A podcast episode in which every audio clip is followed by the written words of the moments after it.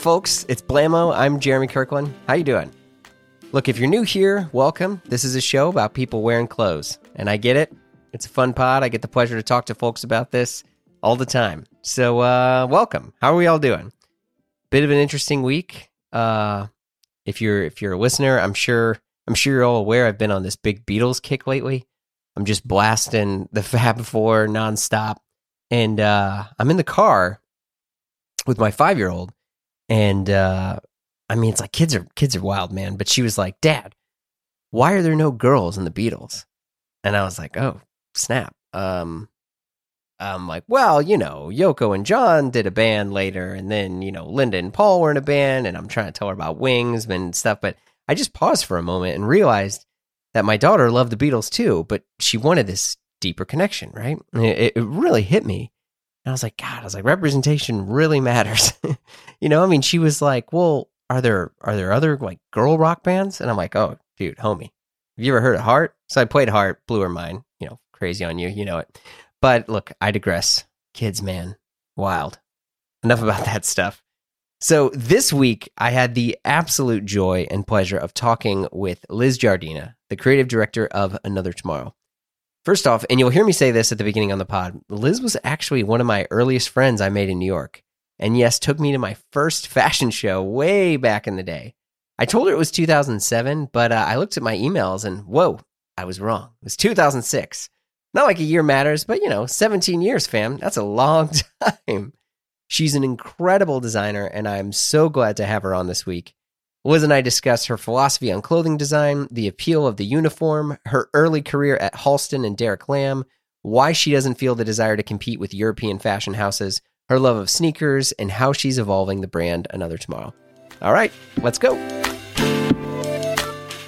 You're probably the f- person I've had on that I've known the longest, I think, because I met you in two thousand seven. Wow. I can't believe you remember the year. But yeah, we have known each other for a very long time. Yeah. I mean, and I think you you were always in the industry. Other people I've met and I've known them for a long time, but they've they've had various careers.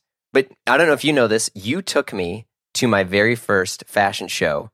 It was Chado Ralph Rucci, and you mm-hmm. took me there. And I was your mm-hmm. guest. I was at the very first. This was when it was, I think it was like Mercedes-Benz Fashion Week, but it was New York Fashion Week at Bryant Park. And I went to the show and I was like your guest. And it was it was awesome. Yeah, I mean, that's a different time, right? That was in the tents.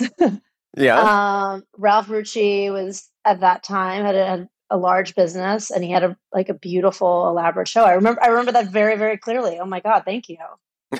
I totally I don't know forgot. If that's a... Yeah. No, I just forgot about even going to the show. I remember now. I remember going to the show. I remember going to the show with you and how beautiful the show was. Yeah. I mean, it was, it was, it was cool, but I, I don't think I, I mean, I was always into clothes and I was into fashion and stuff, but you know, in terms of, you were the only person that I'd known that basically had it as their career since I've known you. I mean, cause w- were you at Halston then? Yeah. So I was designing for Halston when, oh my God, there was so much happening when we were trying to bring that brand back. Um, so it went mm-hmm. through several different ownerships. Um, And I think at that time it was owned by a private equity group. Uh, Harvey Weinstein was an owner. Tamara, Tamara Mellon was an owner. Sarah mm-hmm. Jessica Parker got involved. Um, so shortly around there, I, I think that was two thousand eight actually. Okay. Um, and yeah, I was working on reviving that brand. Yeah. Mm-hmm. You, it, it, was it, was it fun? um, so I actually did not go to school for fashion. I went to school for sculpture. That's right. At Wash U.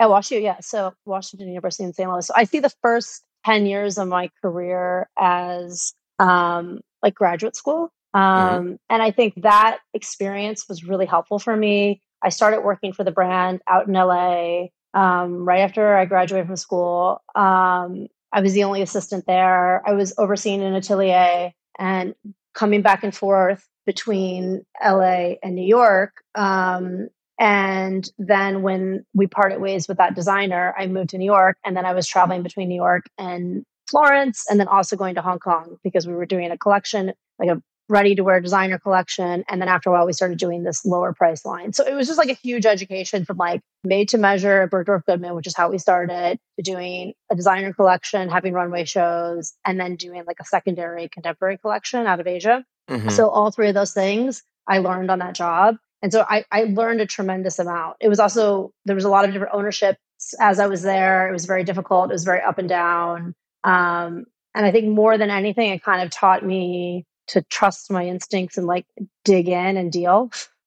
Yeah, well, I was going to say, yeah. I mean, how do you find your way in fashion if you go to school for sculpture? Yeah, I mean, in some ways, I I was very lucky to go to WashU, and I went to WashU on a scholarship. Mm-hmm. Um, so I was tremendously lucky. But then I also felt like this itch to get out of Saint Louis. And oh yeah, I know um, how that is.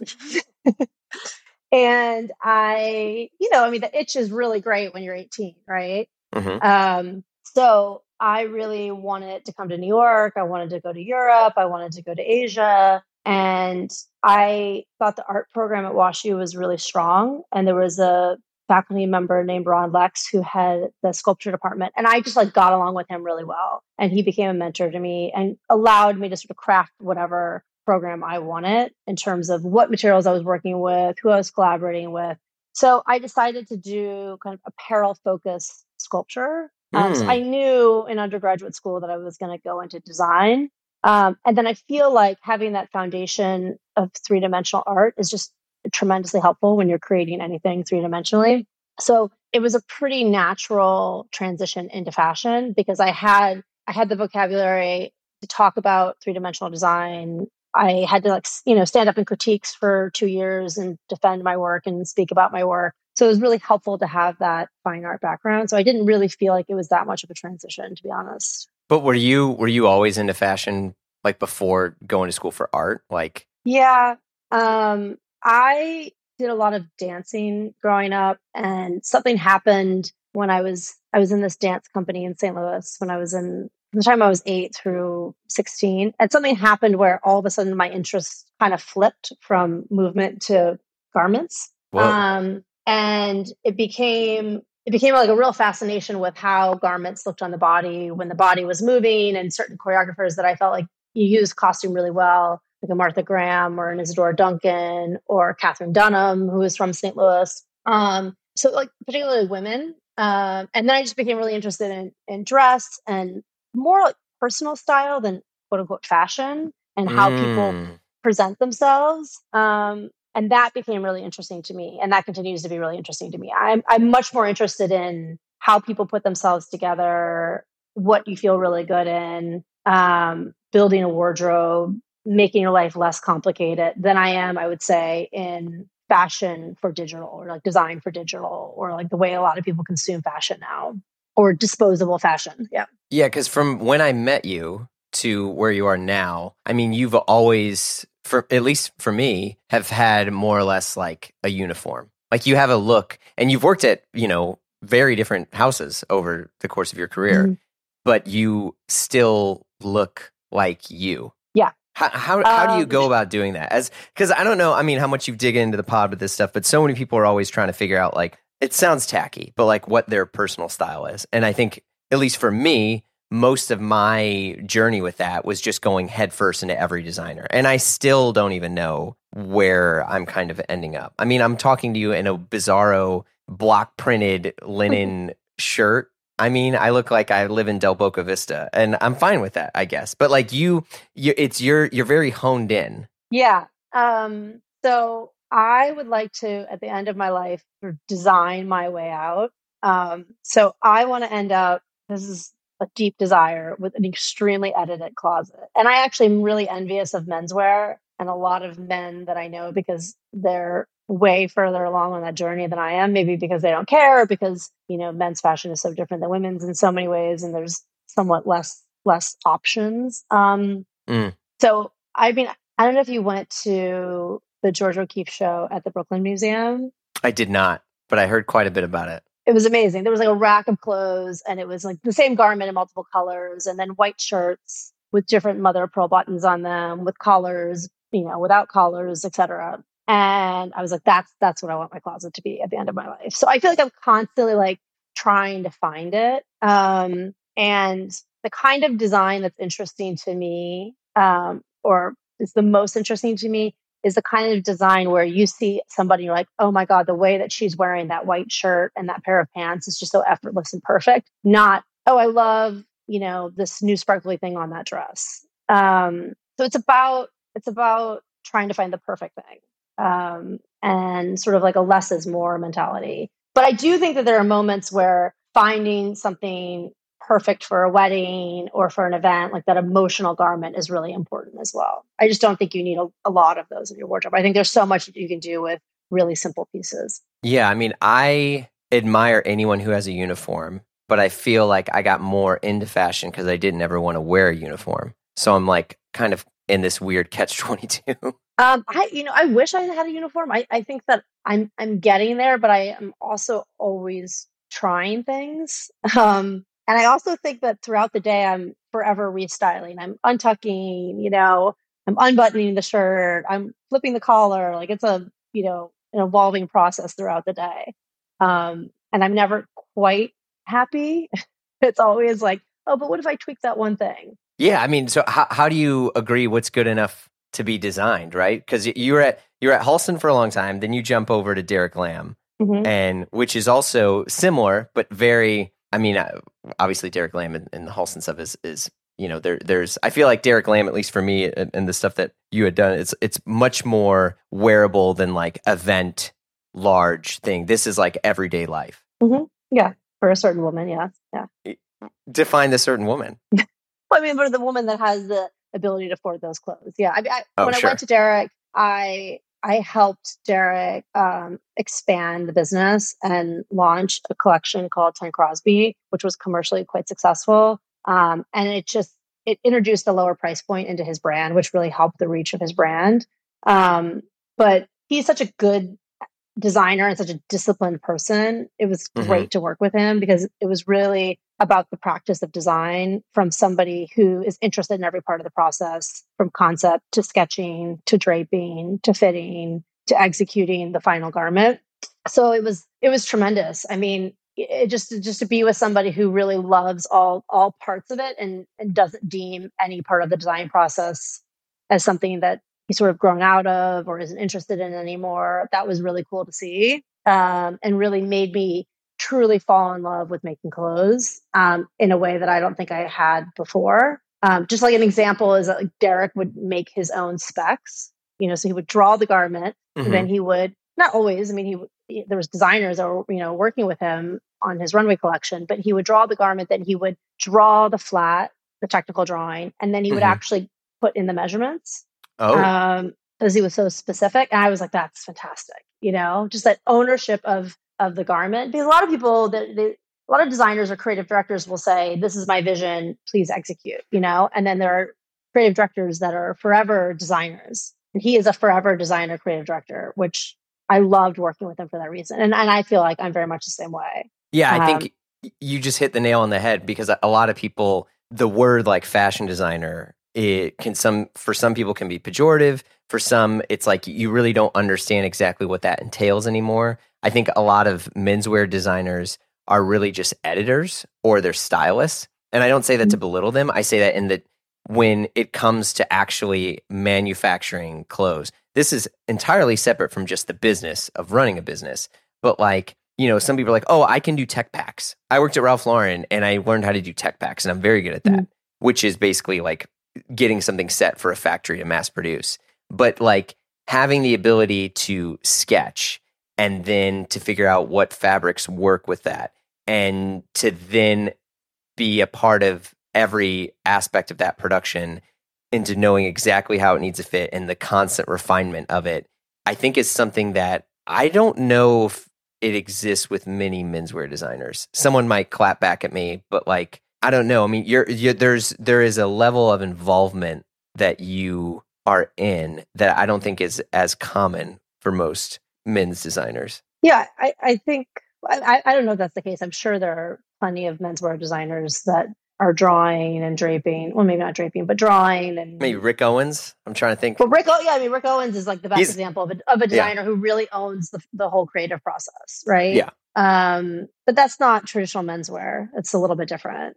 Um, if you're taking a shirt and you're constantly iterating on a shirt, you might not need to draw. You know, you may say like, take the collar off, make it a band collar, change this cuff to a French cuff, you know, and then it becomes something completely different. And you can right. do that on a flat, right? But for me, and I think for a lot of women's wear designer designers, people that love to design product, it's it's meatier than that. It's, you know, who is she? Where is she going? How is she living her life? It's these questions that you're asking yourself. And in order to fulfill those questions, to answer those questions, you have to, you have to draw. I have to draw, or you have to drape, or you have to collage. It's like, I, I always feel like you have to kind of like scratch to, to find her a little bit. Like you might know her, but like, it takes like a minute to be like, oh no, that that's who she is, you know, and she's mm. wearing that. And I think that, I feel like I've I've constantly gotten better and better at design because I'm really focused on, is the customer really wearing this? And do we have the right balance of the clothes that she's going to wear all the time, every single day, and also um, the emotional product that she's going to wear like here and there for something very special. And I've, like, the older I get, the more life experience I have, the more sort of complex the world gets and my life gets, the more I'm really laser focused on designing for the woman that I'm designing for. How often is the woman you're designing for yourself? A lot. I mean, yeah. now a lot. I mean, this is the first job I've had where I feel really connected to the customer. At Another um, Tomorrow? At Another Tomorrow. And it's an interesting brand for so many reasons. But one of the things that drew me to the brand is the creator, the founder, Vanessa Barboni-Halleck. When I met her and I saw how she presented, um, which is really impeccable and beautiful and very focused, I thought to myself, oh, if she's wearing the product, she wants to continue to wear this product. I really, really like how she's put together. I want to design for that person. And I feel like I am, I'm not her, but I, I can dip into the same wardrobe and make it di- something different for myself. Yeah. Cause I think for some people, they'll think about fashion as, you know, I'm I'm going to purposely be stereotypical in the mm-hmm. sense that like, oh, I'm just meeting a need that someone needs. So this is more function. And others are like, no, no, no, no. I'm going to approach fashion as a way to inspire and as a and to make someone see this where they want to improve themselves versus, oh, you're just going to, you made a pant that fits my phone. You know mm-hmm. what I mean? There's like, there's different camps. And I'm curious how often you walk those two paths, or if you at all. I mean, I think what what is the focus for me is feeling like you look the best that you can look, loving your clothes and making your life easier. Being able to open your closet or open your luggage and there, there's just so many options there for you and everything yeah. is not complicated. I mean, I always say that my focus on Another Tomorrow is sort of calm in the chaos. And yeah. there's just so much information that's being thrown at us all the time. And I don't think, you know, as this emerging brand, we can compete with big European brands, nor do I think we should try to.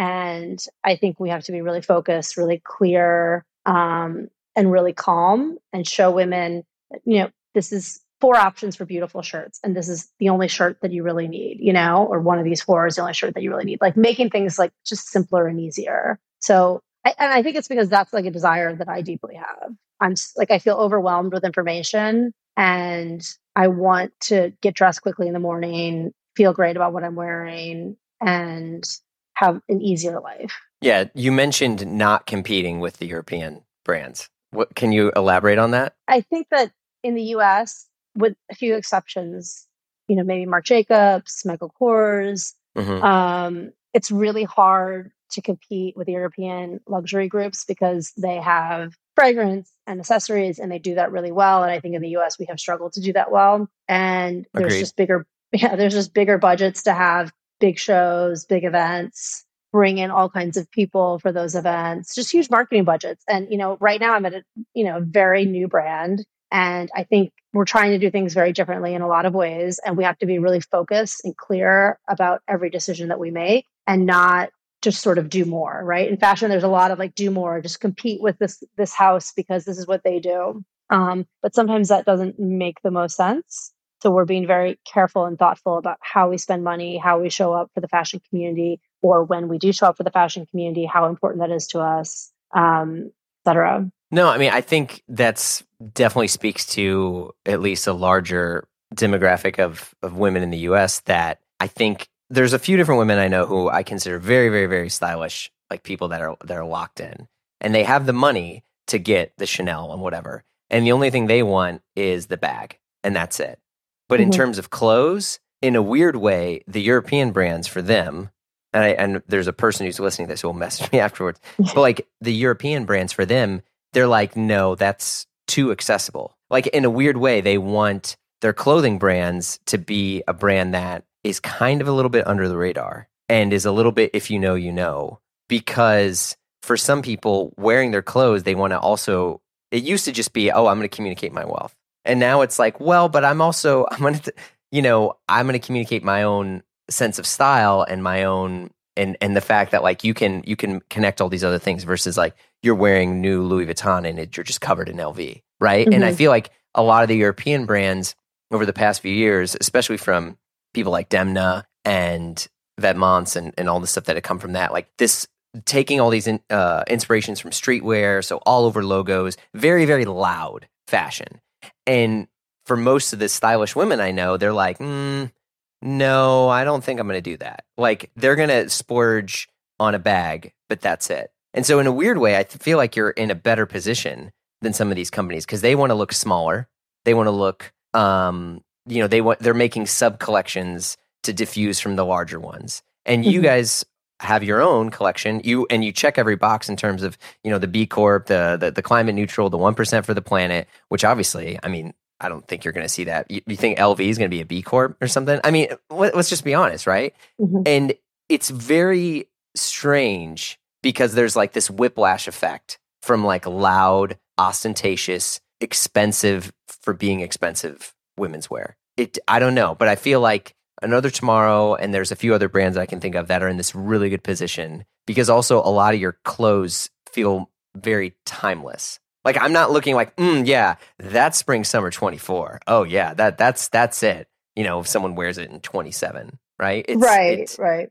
Yeah. I mean, I have a closet. I mean, I'm exaggerating here, but I have, let's just say I have a lot of button-down shirts that I have designed for other people that never sold because I would design, you know, a button-down shirt in whatever fabric, and buyers mm-hmm. would come in and say, "We don't come to X brand because you make shirting." Oh, so are those are those buyers still buying for the same company? Yeah, because you know, oh, yeah, you okay, come to your brand because you make emotional product, right? Oh, um, and I was always like, you know, I just I just want the shirt. Um, I don't want the dress with the gathering and the, you know, whatever cutout or whatever it is. Um, mm-hmm. in the same fabric. Other people want that, and I think that that's great. I just, I just want the shirt. Um, so it's such a pleasure to work for a company where we make crew neck t-shirts, button-down shirts, you know, men's pants. You know, I'm expanding on all of this and trying to add a little bit more emotion. Um, trying to expand her wardrobe, which we're, you know, in the next year going to be unrolling all this new product, which is great. But it's such a pleasure to make product that I want to wear every day and not have to get that from someplace else. Yeah. Well, I was just I just had lunch last week with Derek Lam, and he was saying to me, remember when we would like design a sweater and then we would have conversations and then it was like, well, they're not going to buy that sweater from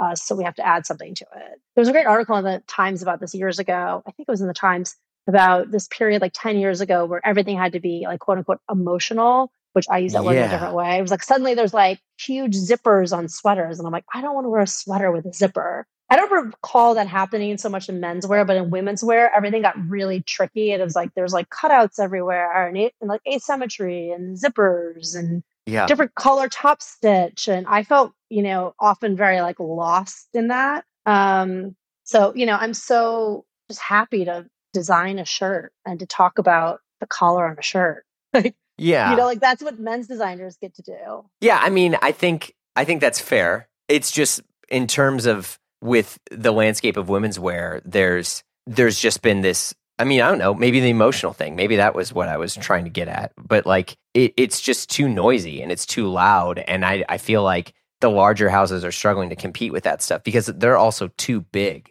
And I think that's a weird thing. Like, is there, do you think that there's like a sweet spot that a brand wants to strive towards until they get so big that they're just dependent on, yeah, fragrances and resort collections and, Um, you know, weird V I Ps and then like, you know, backdooring stylists fifty grand a month so they can put it on, you know, whomever. And it just becomes this kind of like a messiness that like I feel struggles to maintain the original point of the brand. Like you, you lose your soul when you're so focused on a thousand different mm-hmm. aspects just to make the revenue to spin the plate that you're known for. Yeah, I mean, I'm not a I'm not a business person. I have never worked at a European luxury um, fashion house. I do think that there's something that's really important to me about designing clothes, which is connecting with the customer. Um, and I strive to design clothes for women right now, hopefully men in the future, that I like. I want to have a drink with, you know, like that's mm. my whole thing. Is like I, I strive to make clothes for people that I would be thrilled to sit next to at a dinner party that I find really interesting and intriguing. Um, and, you know, to make clothing that they like to wear. And sometimes, you know, that might be the fashion customer, but sometimes it may be somebody who is not interested in fashion. They just want great quality product. And that is what moves me and like, you know, what gets me excited to go to work every day. Um, you know, what wakes me up in the middle of the night, you know, wondering if it's the right shade of cream, you know, but the like growing just to grow, just to be bigger. I mean, I feel like that's just like, you know, that's just like capitalism. Like these companies are never... they're never going to be satisfied. They need every year needs to be bigger. I mean, look at what happened with Gucci, right? Yep. They had like a little soft period and then everything changed after so much growth. Wait, wait, wait a second. I got to get my bids in on the Bezel app, but more on that in, in a minute. I get all sorts of emails and questions from you all, which I love to read and respond. And one thing I constantly get and even read in the Blamo Slack is what watch should I buy and where should I get it? It's a wild world out there with all sorts of websites and shops, but I go to Bezel. Bezel is the trusted marketplace for buying and selling your next luxury watch with expert in-house authentication on every purchase. First off, folks, it's get bezel dot com. That's get bezel dot com. But I use and recommend Bezel because it's the best of both worlds. You can go to the site and browse a marketplace of luxury watches, over sixteen thousand of them, by the way, which is a lot. And I know that Bezel is going to authenticate your purchase. Or you can create an account and get connected with your own private client advisor, called the concierge. Because look, making a watch purchase can be confusing, especially when you don't know all the reference numbers. When was this made? Did they use ceramic then? Is it a triple lop, dingle dop? You know, what the heck? I don't even know. But they do. At Bezel, and they're here to help. Concierge, baby! Look, if looking for your watch to mark a special occasion, or maybe you're just doing research, right? They even have their own journal where you can learn all the ins and outs about Bezel and the brands and all the stuff that's happening right now.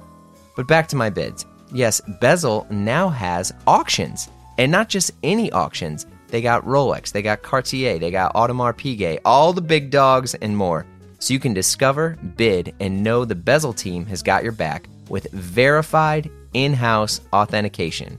So visit get bezel dot com on your smartphone or computer. Bezel, the trusted marketplace for buying or selling your next luxury watch. Yeah, I mean, and I think the bullshit tolerance for your standard consumer is really evolving to where people are like, yeah, I don't know if I want to patronize a brand that isn't going to have these core values, or is going to evolve so much that it's that like basically what I'm investing in isn't really going to, and I don't want to use the word appreciate, but just like it's not going to stay as current. Because I feel like at least, oh, oh, actually, shit, almost every brand you've worked at, or all of them, they're it's it's very timeless stuff. It's not like, yeah, I did the the Marc Jacobs rat and I put it on a bunch of t-shirts. Where like people aren't really chasing those down right now. Maybe ironically, who knows? But you know, there's there's a timelessness of these things. And I think with if you're a customer, like I don't really want to buy stuff that in a couple years isn't going to fit in with even the house that I bought it from. Yeah. I, I mean, I think that there's there's all kinds of customers, right? And it's about finding the customers, finding your your sort of tribe when you're creating a brand or mm-hmm. growing a brand. I think that there are people that just have an insatiable appetite for fashion and they just mm-hmm. want more. And you know, for me, like a clearer example is people that are into sneakers, right? Like I see people okay. all the time walking around in sneakers and I'm like, oh my God, that sneaker is so cool. It's like a piece of candy, you know, like I'm just so interested in everything about the sneaker. And then I'll, you know, whoever makes a sneaker, like I'll go and like look at their e-commerce and I just like never buy it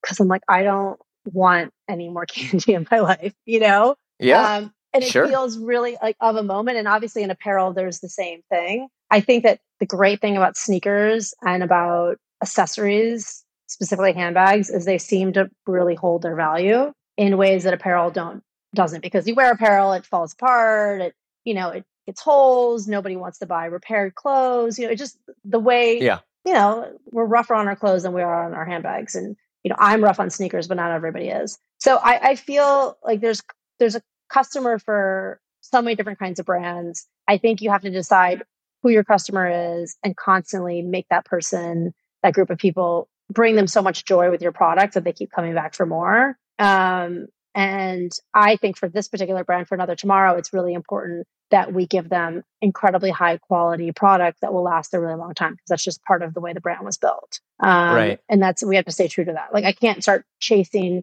other trends or other, the way other brands operate. I have to, you know, stick to our guns, which, because I think the way that this brand was launched is really great. Um, and we already have such a good core group of customers. So yeah, I mean, I struggle a lot with um, people that buy things just for like a photo or for a moment, or, you know, like the brightly colored Birkin bag, you know, and then owning twenty of those. Like that's, that's hard for me. Um, because it seems really wasteful and it doesn't seem like product that you're really using. Um, I like product that you live in, that you depend on, that really becomes something that's valuable to you. It's like, you know, your favorite mug, your favorite shirt. What is your favorite uh, mug, your favorite shirt? Well, my favorite mug, um, there's this... there's this artist um, who used to be in Brooklyn and then moved to L A named Akil. Um, A K I L, and he makes mm-hmm. the best mugs ever. Um, and they just sort of work perfectly. And I mean, they're all made, you know, individually and no one is alike. Um, and my favorite shirt, I mean, I love our shirting. I love our shirting because we use organic cotton from the U S. The cotton's made in Italy. The shirts are made in Italy. Um, our linen is actually grown. I'm wearing our linen shirt right now, is grown right where we Um, make the fabric and make the clothes, um, and everything just feels really good on. Yeah. In terms of, you, you mentioned sneakers earlier, and I mean, what are the sneakers that you, I mean, you guys don't sell sneakers, but you know, what are the sneakers that you're, you're referring to that you tend to wear often? I mean, I wear the same Hoka sneaker to run. I've been wearing that same sneaker for a long time. Um, I don't wear a ton of sneakers on the weekend. I wear a black slip-on Van a lot. Um, and I have an all-white shell toe that I've been wearing. But I, like, crave sneakers. Like, I love to just buy sneakers, but I just can't let myself do it because it just feels like something that I would wear for a second or love for a month, and then I wouldn't like it anymore. Yeah. And you know that I used to date somebody who had like five hundred pairs of sneakers. Oh, yeah, so, that's right. Yeah, so... I mean, Shit, I'm not even I'm not even going to lie. I didn't even put that together until yeah, you just like mentioned that. Front row seat to like sneaker mania. Um, yeah. And yeah, but I see shoes all the time and I'm like, oh, I want that shoe so... I mean, it happens to be like three times a day. I want that shoe so bad. And then I'll like... I'll even like put things in a shopping cart and I'll never buy it. Yeah, I was going to say, what it, what are your steps to purchasing? You know, when, when you, when you're shopping for yourself, what are the needs that you try to meet? Because it sounds like you... you're pretty good with the willpower. I mean, a lot of times people just click add to cart and check out, but like, what are yours? Well, I mean, I, I've worked for great brands, so I've had wonderful clothing allowances that have allowed me to have a wardrobe sure. that's part of my compensation. So uh, that is a huge part of my wardrobe. Um, I buy a lot of vintage clothes. So every season I do a huge period of research before I start designing. That includes vintage shopping, Um, renting vintage clothes, going to everyone I know's closet, looking at their clothes. Um, and I actually tend to shop the most then for myself. Really? Mm-hmm. Okay. Um, often I buy things for work and then I just, you know, I buy them myself and then just like sure. loan, loan them to work. Um, so I buy a lot of vintage clothes. I was wearing, a couple of years ago, I was wearing quite a bit of Jil Sander. Um, so I would spend money on that. Which, um, Jil, Jil Sander or... Yeah, I mean, the collection. Yeah, I didn't know if you meant um, Jil Sander design Jil Sander or... Oh, no, no. I mean, I do have a lot of vintage Jil Sander, but new Jil Sander. Sorry, I didn't understand the question. New Jil Sander. Yeah. Um, I used to wear old Celine. Um, and I'm excited to see what Phoebe's going to be doing now. Um, but, you know, I'm pretty consistent in terms of what I like. Yeah. Um, yeah. I yeah. mean, I mean, kind of keeping up with the uniform. It sounds like you're you're so strict on the uniform that the only thing you let yourself get nuts on is sneakers, which you don't even let yourself I buy. I don't even buy. No. So what I do love, first of all, I don't, I don't feel, I mean, I wish I had a uniform. I don't feel like I have a uniform yet. Um, you definitely have the uniform. I don't you feel definitely, like come on. I've, yeah, I've known you for a long time. Your style, it's good. Okay. This is not a critique, but it's like, yep, that's what she wears. There's, yeah. you know, there's, you're, you're always playing with the geometry. So you have like, you know, maybe a boxy thing here or a slimmer thing here, lots of layers. Mm-hmm. Um, yeah. I mean, it's great. Um, yeah. Well, I feel like it's not there yet. Um, so I'll tell you what, the one thing that I allow myself, um, and that I love is jewelry. And like, that's the candy that I'll buy. Go on. I love jewelry. I mean, I have a ton of jewelry. I love William Spratling silver from the twenties. I love Bakelite, which I buy and never wear. I love antique jewelry, family jewelry, um, Victorian jewelry. um, I love everything. I mean, there's there's not anything I don't like when it comes to jewelry. I just, I I will buy things and I will buy them even though I'm not going to wear them, knowing that someday when I'm concepting a collection or doing a photo shoot, that weird earring will be perfect. I mean, yeah. I think I got through the pandemic buying earrings on Etsy and eBay. Really? Yeah. Yeah. I mean, jewelry, I, th- I love, and I would actually probably wear more jewelry if I felt like there was more stuff for men. And I know jewelry is basically unisex anyway, but it's like some of the things, I don't know. I would look like fucking, what's his face? Um, Johnny Depp, you know? I, I mean, if I could, yeah, no, I would just be I mean, covered in jewelry. That's a whole other level. Well, I know. Yeah, See me I mean, walk around. I, yeah. No, I mean, I think a, a ring on a man is really beautiful. I mean, we were wearing a wedding band, but like a yeah. signet ring, like a pinky ring is gorgeous. So I used to do Oh, you the, have a bracelet on, don't you? Yeah, I have a bracelet on. I have a watch on. Yeah, that's, um, that's enough. Yeah, you know, I wanted to do the pinky ring on top of the wedding band because like that's yes, like the old... Yeah. No, like literally on top. Oh yeah, oh yeah, yeah, yeah. That's so chic. Because that was like what the old, old, old boys would do is you'd wear your signet ring and it would be on top. Like F D R did that, you know. It's not like I want to be like F D R. I mean, geez Louise, but there, there was some cool stuff. I mean, Prince Char- or King Charles, I guess now I would say he has the same thing, but it's you know, it's kind of like an old boy thing oh, that you basically so only chic. Have one finger for your ring, and that's your pinky. That's so chic. Um, I mean, it's like the Agnelli watch over shirt, you know. Yeah, yeah, exactly. Johnny so Agnelli. I mean, he, yeah, I mean, that was, yeah, I don't know. I feel like I'm I'm constantly looking for more ways to express myself because I get tired by whatever current thing I'm doing. Yeah, I mean, jewelry for me is, it's such joy. Um, I mean, my mother loved jewelry. My grandmother loved jewelry. When I met my husband and he wouldn't move in with me for like months and months and months, I think like past a year, maybe into two years. Um, at one point I was like, I'm just going to take all of your grandfather's jewelry.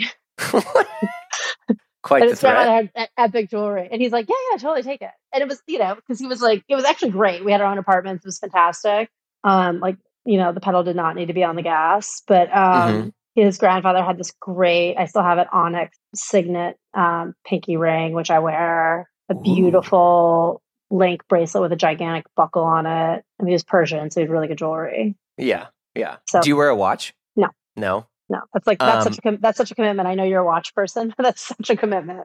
Yeah, well, I mean, it's I know a few people who will wear watches and they just won't ever bother with you know setting it. Which I'm like, I don't. I you can skip the date or the day, but I'm like, you know, it, it's it is kind of nice to look down and know what time it is. So I was at a vintage um, show like six years ago, and there was this gold Rolex with the tiger's eye face. Yeah. And I was like, that watch is perfect. I want that watch. And it was so expensive.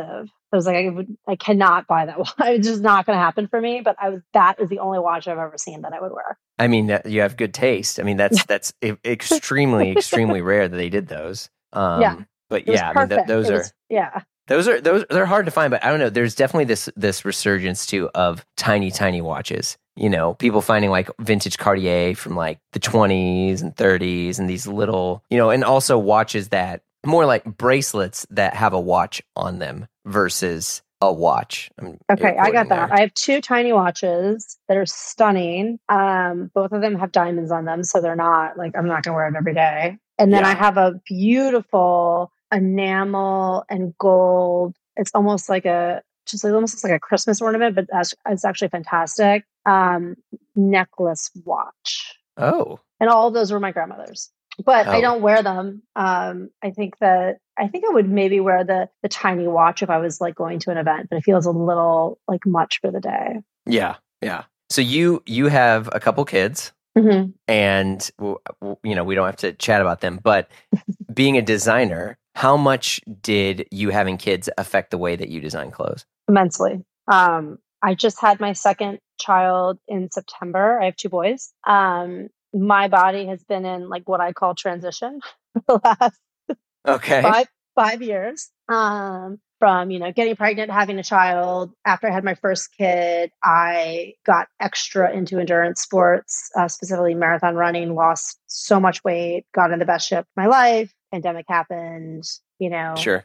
body changed, got, you know, pandemic ended, got pregnant, just had another baby. So the evolving body has been really, really interesting in terms of how it's changed my design practice. It's made me more receptive, more open, more thoughtful. Um, my normal body, and I say that because I'm still breastfeeding, so my body is still not normal. Um, mm-hmm. My normal body is I'm very small on top. I have a really small chest. I never wear bras. Um, and then I'm a little bit bigger on the bottom, and I'm and I'm pretty tall.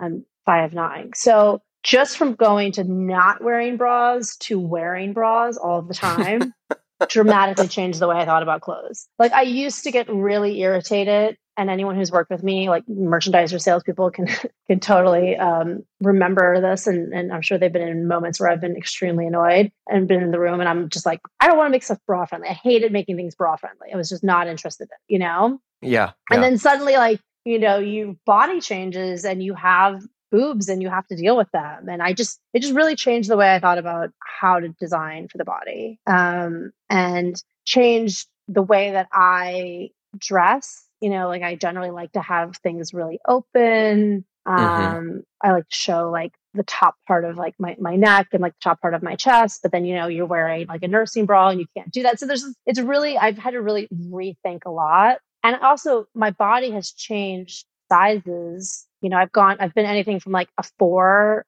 to like a twelve in the last five years. Yeah. So you How just think that? You, you think about things differently. Proportions that work for you when you're a four are really different than when you're a twelve. Yeah. Did you, did it make you want to start making specific clothes for yourself for those? Because I feel like, you know, because what we call it like maternity, basically, like mm-hmm. Elizabeth, she had...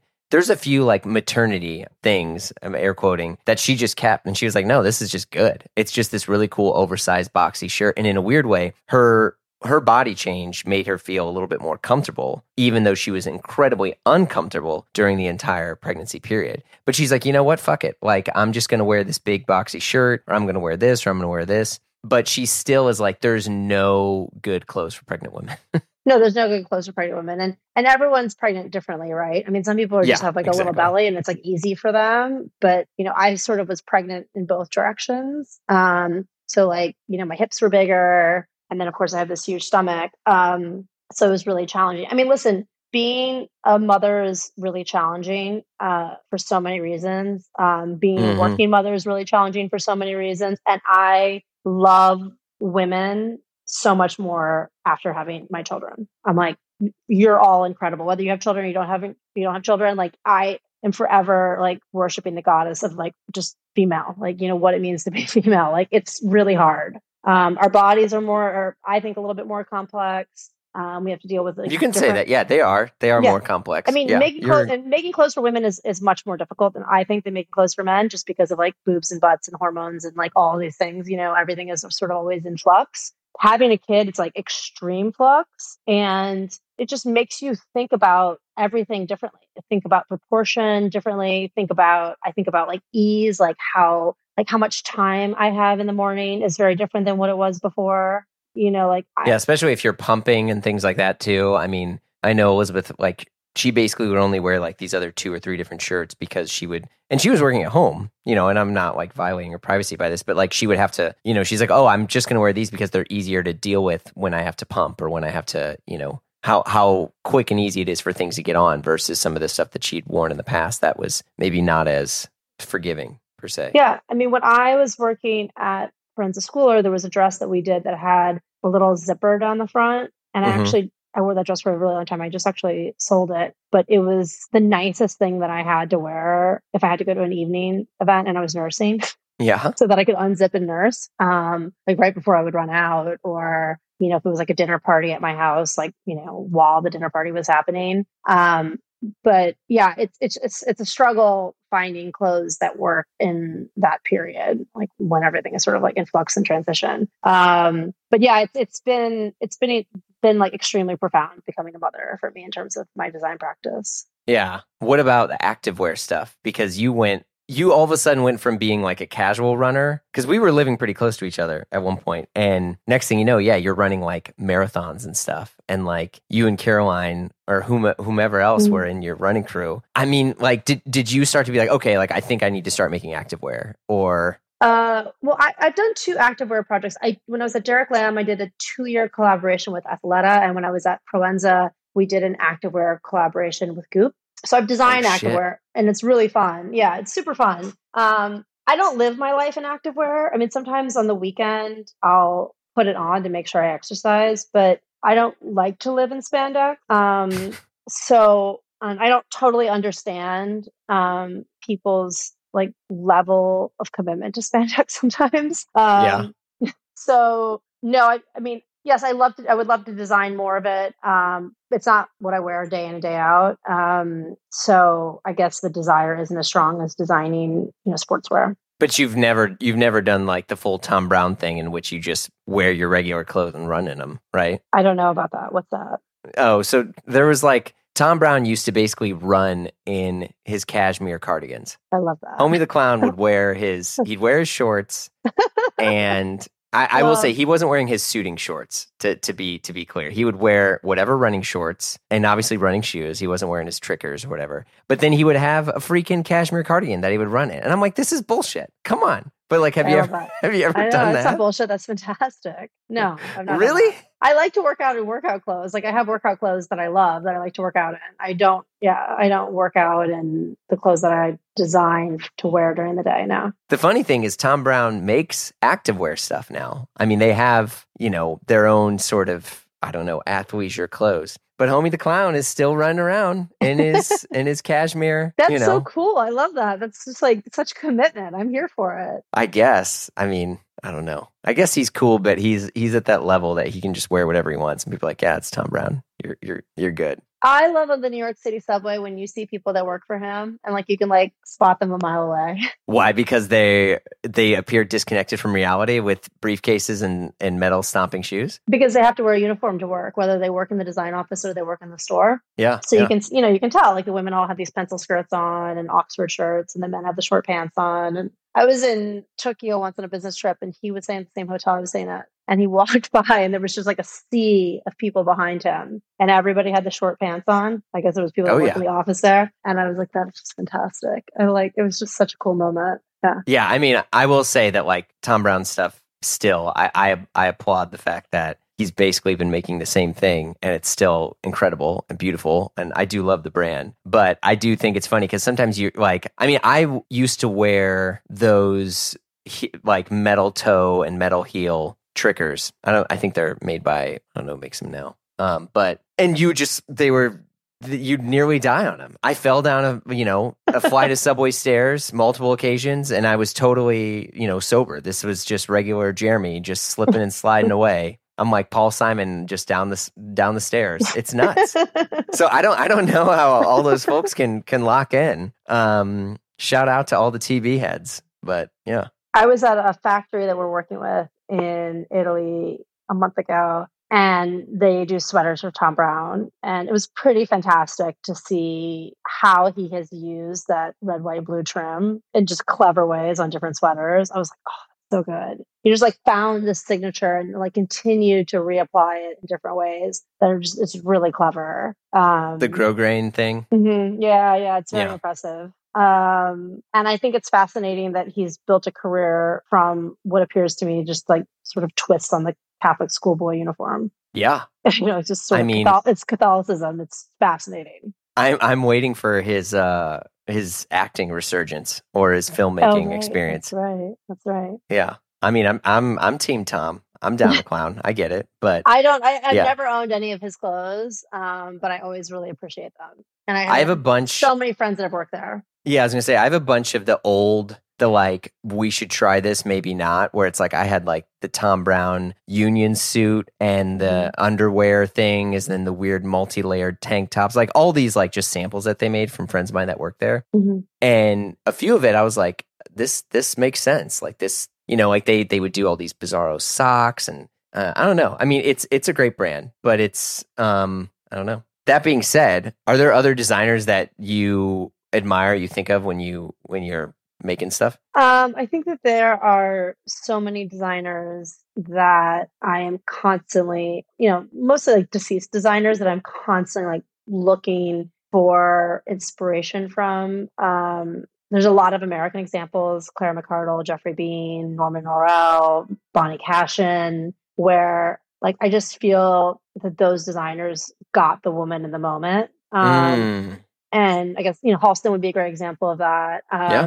And is really about making clothes for their customer. And I love that relationship. Um, and I love the period of American design, like between like the fifties and the early eighties. And then in the nineties, I mean, obviously for me, Calvin Klein is a strong reference. Donna Karan is a very strong reference. Um, and somebody that I spend a lot of time looking at her work now more and more. Um, early Prada, um, like designers where are periods of their work where I feel like they were designing real clothes. I love like where I'm just like on, you know, you look at the runway, you're like, I would wear that shirt. I would wear that skirt. And but then the way it's presented is just like new and fresh and interesting. Um, old Helmut yeah. Lang, I like. Um, old Margiela. But I feel like those are examples for me that are just like taking clothes that I know and presenting it in a way that's really like cool and interesting. Less about apparel design. Yeah, I agree with that. I mean, Helmut Lang stuff's cool, but I also feel like that's the I'm in art school answer people give.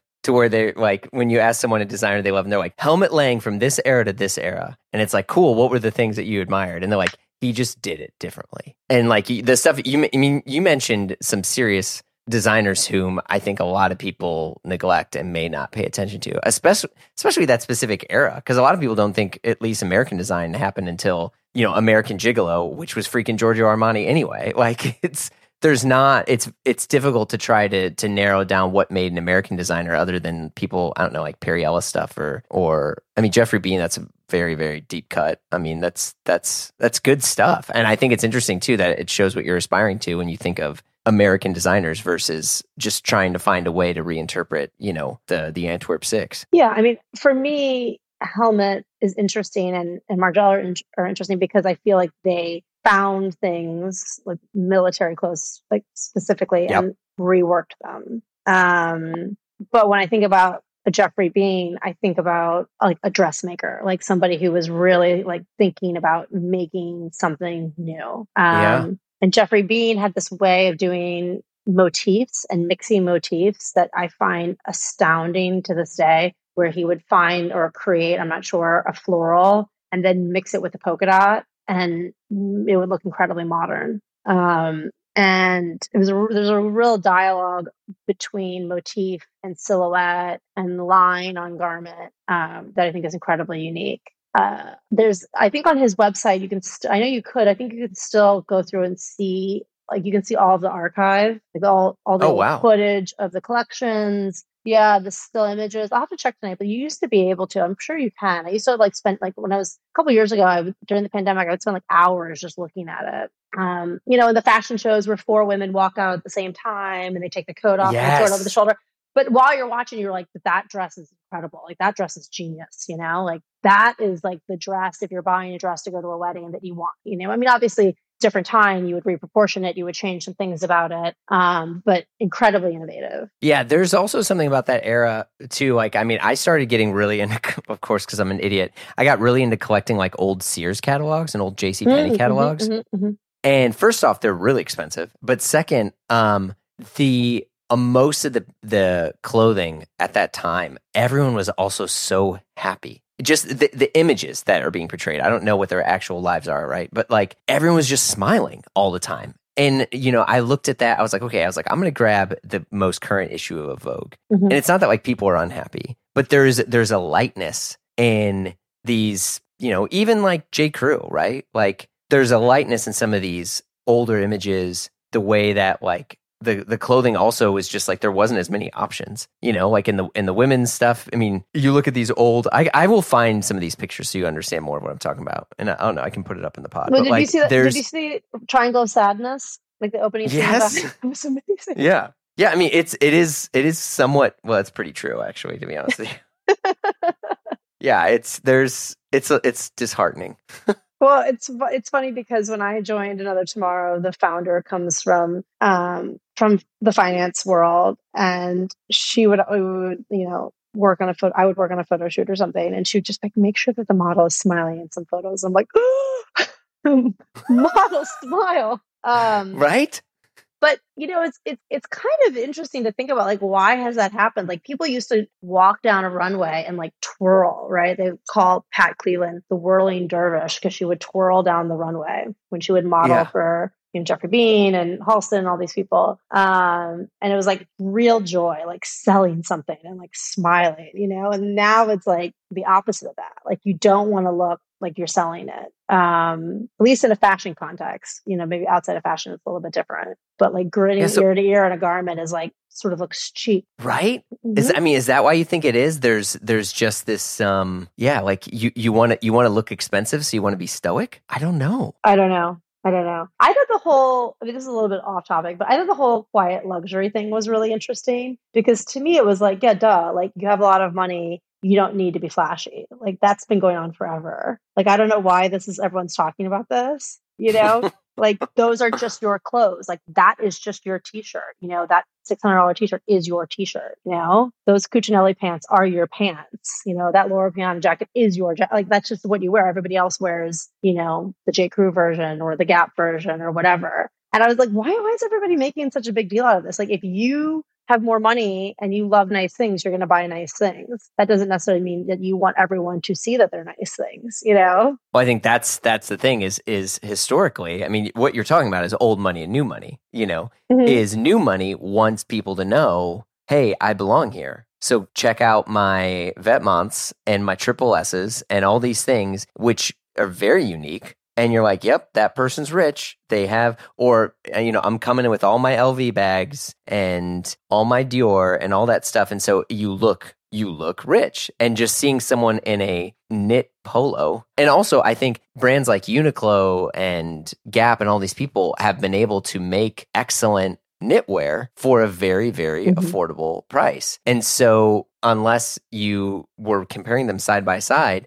a knit polo was a knit polo, but, oh, sorry, this is knit vicuña and it's fifteen thousand dollars is definitely a flex. And I think like that's this weird thing where all of a sudden it almost kind of goes back to my one of my original points I was making where people want to dress, but they just want to be, um, I don't know, they want to be more a little more subtle about it. Um, but I think it's also people are just going to buy whatever the houses make. So if the houses, you know, I mean, I remember one time I was talking to a friend of mine. He um, he worked for a large suiting company that was based out of Naples, and he talked about, oh, we had a good year this year, but it's only because this house had a had a bad year. He's like, we never really gain new customers. He's like, maybe, you know, ten, twenty a year. We basically just take jabs at the existing customers that the other houses have. And he's mm-hmm. he's referring to suit companies. Mm-hmm. But he's like, there really hasn't been a, a time or a market for us growing like an entirely new customer. And that's what he was saying is like, yeah, because for him, he was referring to the brand that they were doing that like suiting was kind of dying at the time. I mean, it's picked back up a bit, but he just talked about like there there was just not anyone new. And so it's like, well, you know, this company didn't have that great of a year, but we did. And that that's because those people got bored with buying us and they just switched teams. I mean, mm-hmm. dead serious. That was just yeah. all he had connected that stuff to. And that's still kind of true on some of these folks. Um, but the whole quiet luxury thing was just, you had people all of a sudden trying to buy Kiton, like on Kiton. eBay. Love Kiton. Kiton's great. Yeah. Kiton's great. It's Kiton's absurdly overpriced. Mm-hmm. Someone at Kiton's going to be like, no, it's not. Like, yes, it is. The K fifty is a total, like, rich person, you know, pulling the wool over your eyes. But mm-hmm. Kiton, I think, is an incredible brand. This stuff's amazing. Uh, but you're not going to see me lining up for Kiton jeans. But it's still sick. I'd wear them if someone gave them to me. I mean, more in the women's world, but like, you know, I think what The Row has done in the last ten years has been remarkable as well, right? It's just like... The, the Row is really, really good. It's, it's the best. really the best, good. Yeah. But like, uh, what is it about The Row that's so good? I bought some Row pieces. I put them on. And I just look like Jeremy wearing The Row versus a cool person. It was bad. I, I couldn't mean, do it. What I'm trying to do with Another Tomorrow is really talk about luxury, but with sustainability. So it's a little bit different. But I love what The Row has done where it's just about luxury, you know? Yeah. And they don't feel the pull, for the most part, they don't feel the pull to create product that they don't love. You know, they want to, what it seems to me that they're doing is they want to make the product that they want to wear. And I think a lot of creative people want to wear really simple product. And the thing that's amazing when you're only talking about luxury and it's, you know, quote unquote, quiet luxury, I hate to use that term, but is that you are using the best possible materials. So that button down shirt is going to be impeccable. That t-shirt is going to be impeccable. And it's such a joy to make clothes out of wonderful materials. I mean, it's it's phenomenally wonderful. Like it, it's just a, like this past fifteen months of my life since I started Another Tomorrow have mm-hmm. been so incredible. Just the fact that I have gone to where we make the clothes and a kilometer away, we grow the linen and seen the linen field. That then is now the shirt that I'm wearing a year later is an experience that I've never had as a designer, nor did I ever think I would have that experience. Um, and I think that, you know, luxury brands can be much closer to the raw materials. They can be more selective because they don't have to deal with margins at the same level, et cetera. Mm-hmm. But one thing, so like on Another Tomorrow, you guys mm-hmm. are very... You don't hide the fact that you like you have a literal whole column of sustainability and where like where materials are used, materials you don't use, where you produce, et cetera. But a brand like, say, The Row doesn't have anything like that. And no one seems to care. Why is that? They don't. But, you know, I think a brand like The Row and, you know, Laura Piana, Cucinelli, Hermes, like they're using the highest quality materials. So the partnerships are going to be really strong. They're going to be with people that are doing ethical production for the most part. You know, I mean, Fair. I would. Yeah. Yeah. Like, I don't think it's, it's unethical. I'm not it's unethical, assuming that, yeah. but just, I mean, I will tell yeah. you this, that I'm working for a brand that has like the highest integrity, very mission focused. It is very challenging making clothes with all of our limitations. Mm. Um, a lot of fun because I like limitations. And I also sure. like the fact that I now have sort of edited resources. So it makes decision-making just more efficient. Um, mm-hmm.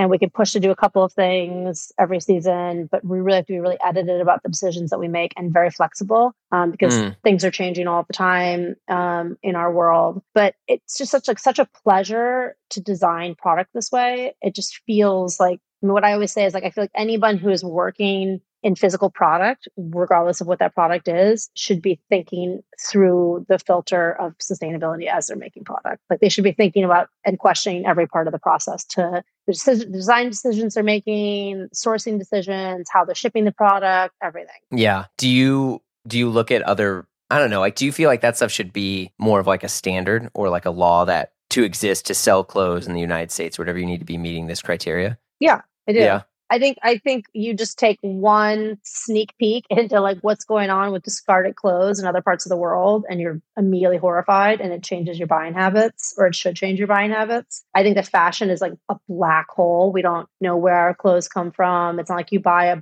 thing of arugula from the grocery store and it says where it came from. Like, right. you know, What yeah. what you know what Vanessa, our founder, says is, you know, we're treating fashion as an agricultural product, which is accurate. We know where our raw materials come from. We buy directly from farms in Australia and New Zealand um, for our wool, our wool supply. We send that wool to Italy. They process it for us and make the cloth. Like it's down to, I mean, sheep are the only animal product that we use, but down sure. to the sheep or the plant, we know where everything comes from. Yeah. And I, I think younger people as- assume that's the norm now, but older people are like, wait, huh? I mean, because I, I definitely, it's, it's caused me to reconsider stuff that I've purchased or stuff that I, you know, like brands that I would patronize now. Cause I'm like, you know what? I don't even know what this brand does. And I don't want to give them a pass just because they're a, you know, they're a large house or they're a historic brand. I mean, shit, you look at, you know, to go on Louis Vuitton, like when Louis Vuitton was trying to expand and they were like popping all these different territories and all this stuff when they were doing made in U S A things and made in this. And at one point it was just about distributing at mass. And so I'm sure some ethical corners got cut. It's just, you know, I mean, it's not like I'm trying to have like some sort of like false controversy here, but there's just some bullshit that I think a lot of people don't really go and examine now that I would love to become a standard. Yeah, no, I mean, I think that there should be, there should be standards and companies should be held accountable. And, you know, we should all know where our clothes are coming from, where the raw materials are coming from, who's sewing them, et cetera. And also the other thing, yeah. and I hate to say this, but there's a reason why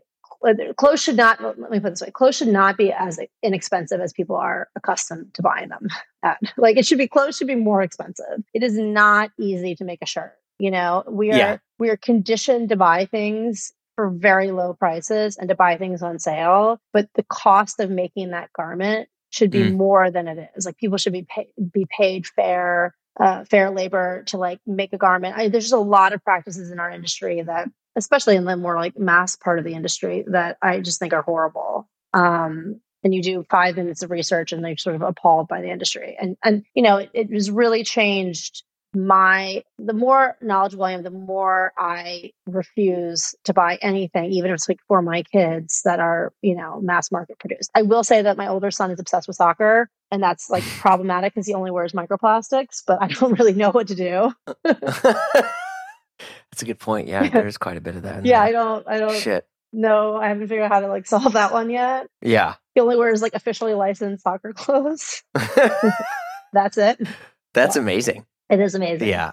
Mm-hmm. No, but I mean, I'm with you. I think there's a lot of, you know, because on one hand, th- this is where I like blame stuff like TikTok, in all honesty, where so I was with some some family members and they were talking about their Shein hauls. No. And and I was like, and here's the thing, and like I really try to be conscious of my own elitism, of talking down, of all that stuff. And I was like, oh, tell me about this. And they were like, oh yeah, I got all these clothes. It's like for, for this much money. And they're like, it's awesome because I got all this stuff. And I was like, yeah, I was like, I think it, it might be worth researching how that stuff's made and where it comes from. Yeah. And one of them, I was a friend of theirs, was like, oh no, there's this, they sent this friend, you know, they, they sent this person that we follow to, to like the Shein headquarters and they got to interview him and they said it was so good. And I was like, hold the phone. Are you sure? And they showed me what it was and they showed me the influencer and all this. I mean, this, this was like all in the New York Times and stuff recently yeah, yeah. too. And I'm like, that's no good. I'm like, it's clothes. It shouldn't be that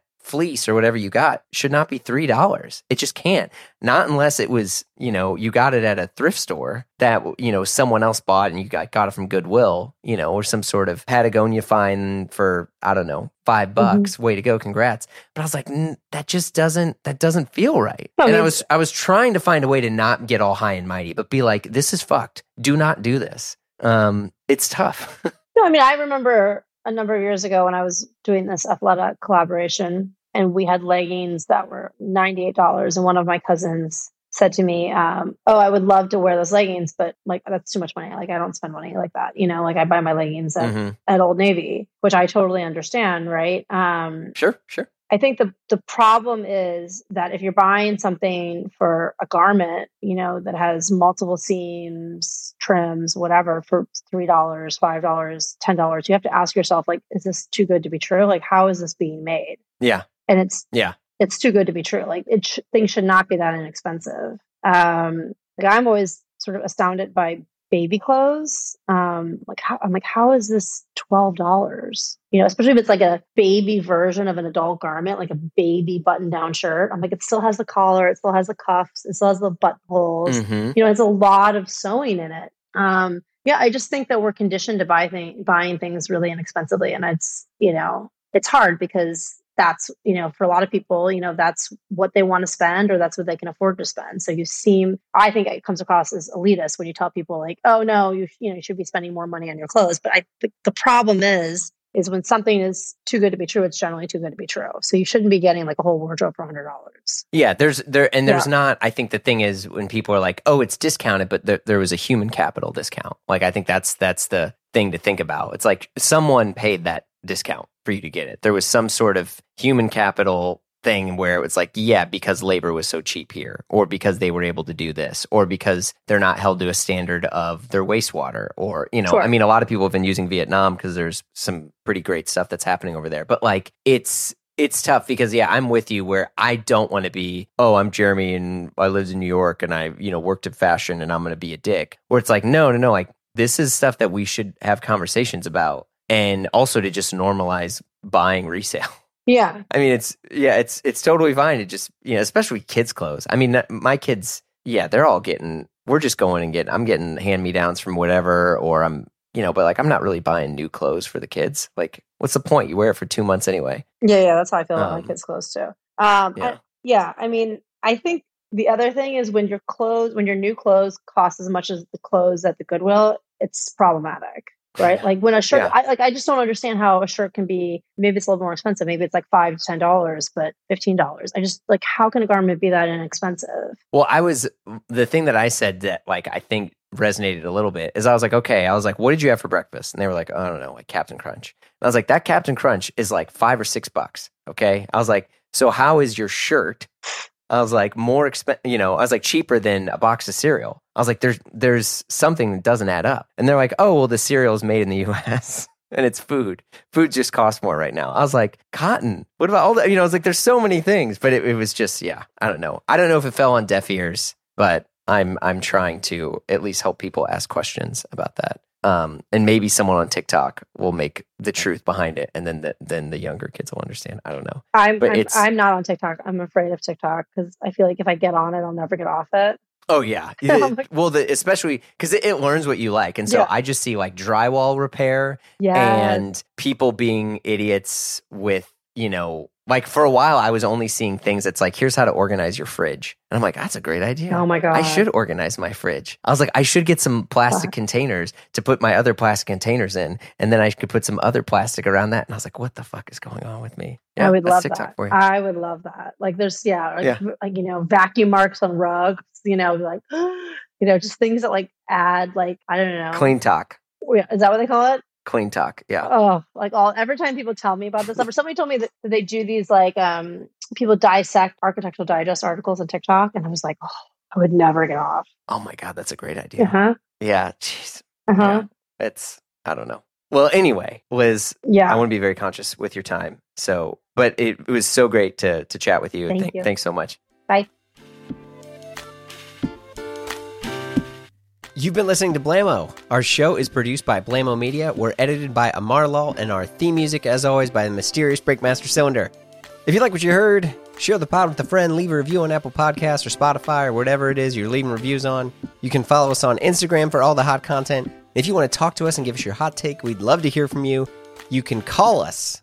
Actually, can you call us anymore? No, you can't. So you can email us at info at blamopod dot com. And if you want to hang with us and join the Blam Fam, visit patreon.com forward slash blammo, where we have tons and tons of exclusive episodes and our amazing Slack community, in addition now to exclusive shows from Blammo Presents Derek Guy to the Triple J Show. It's a wild world out there, so come on in. All right, that's it for me. I'll see you soon.